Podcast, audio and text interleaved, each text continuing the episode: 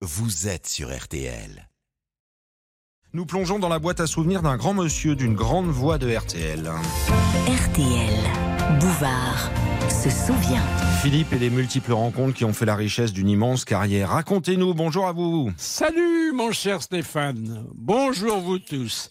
Eh bien, je vais évoquer ce matin quelques-uns des originaux et des excentriques que j'ai rencontrés.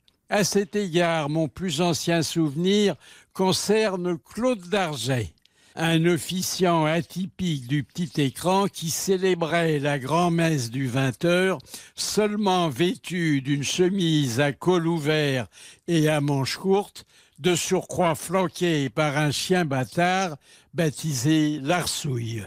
Dans ces périodes de rébellion, Darget installait son bureau devant l'ascenseur principal de la rue Cognaget afin de vitupérer ses employeurs et de dénigrer le gouvernement.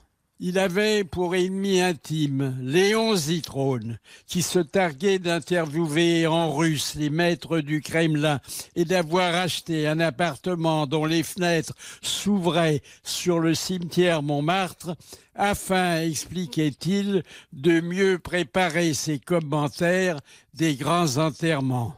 Sa femme, Laura, dite glace en raison d'un appendice nasal démesuré, se l'était fait rétrécir aux frais de France Dimanche en contrepartie de photos de l'opération.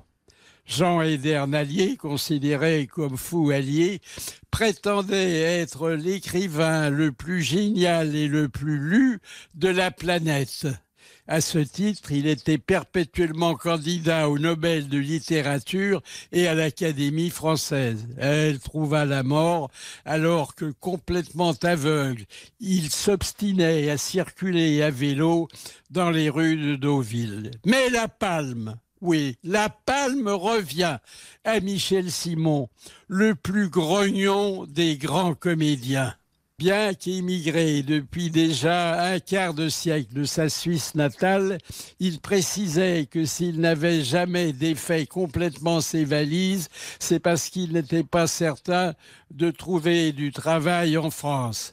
Il vivait maritalement avec une guenon, prénommée Zaza, qu'il habillait en femme qu'il couvrait de cadeaux et qu'il ne le quittait jamais, sauf, sauf le lundi après-midi, lorsque son maître s'en allait faire le pèlerinage de la rue Saint-Denis, où il appelait chaque dame de petite vertu par son prénom, avant de lui demander des nouvelles d'enfants dont il avait de bonnes raisons de ne pas se croire le père.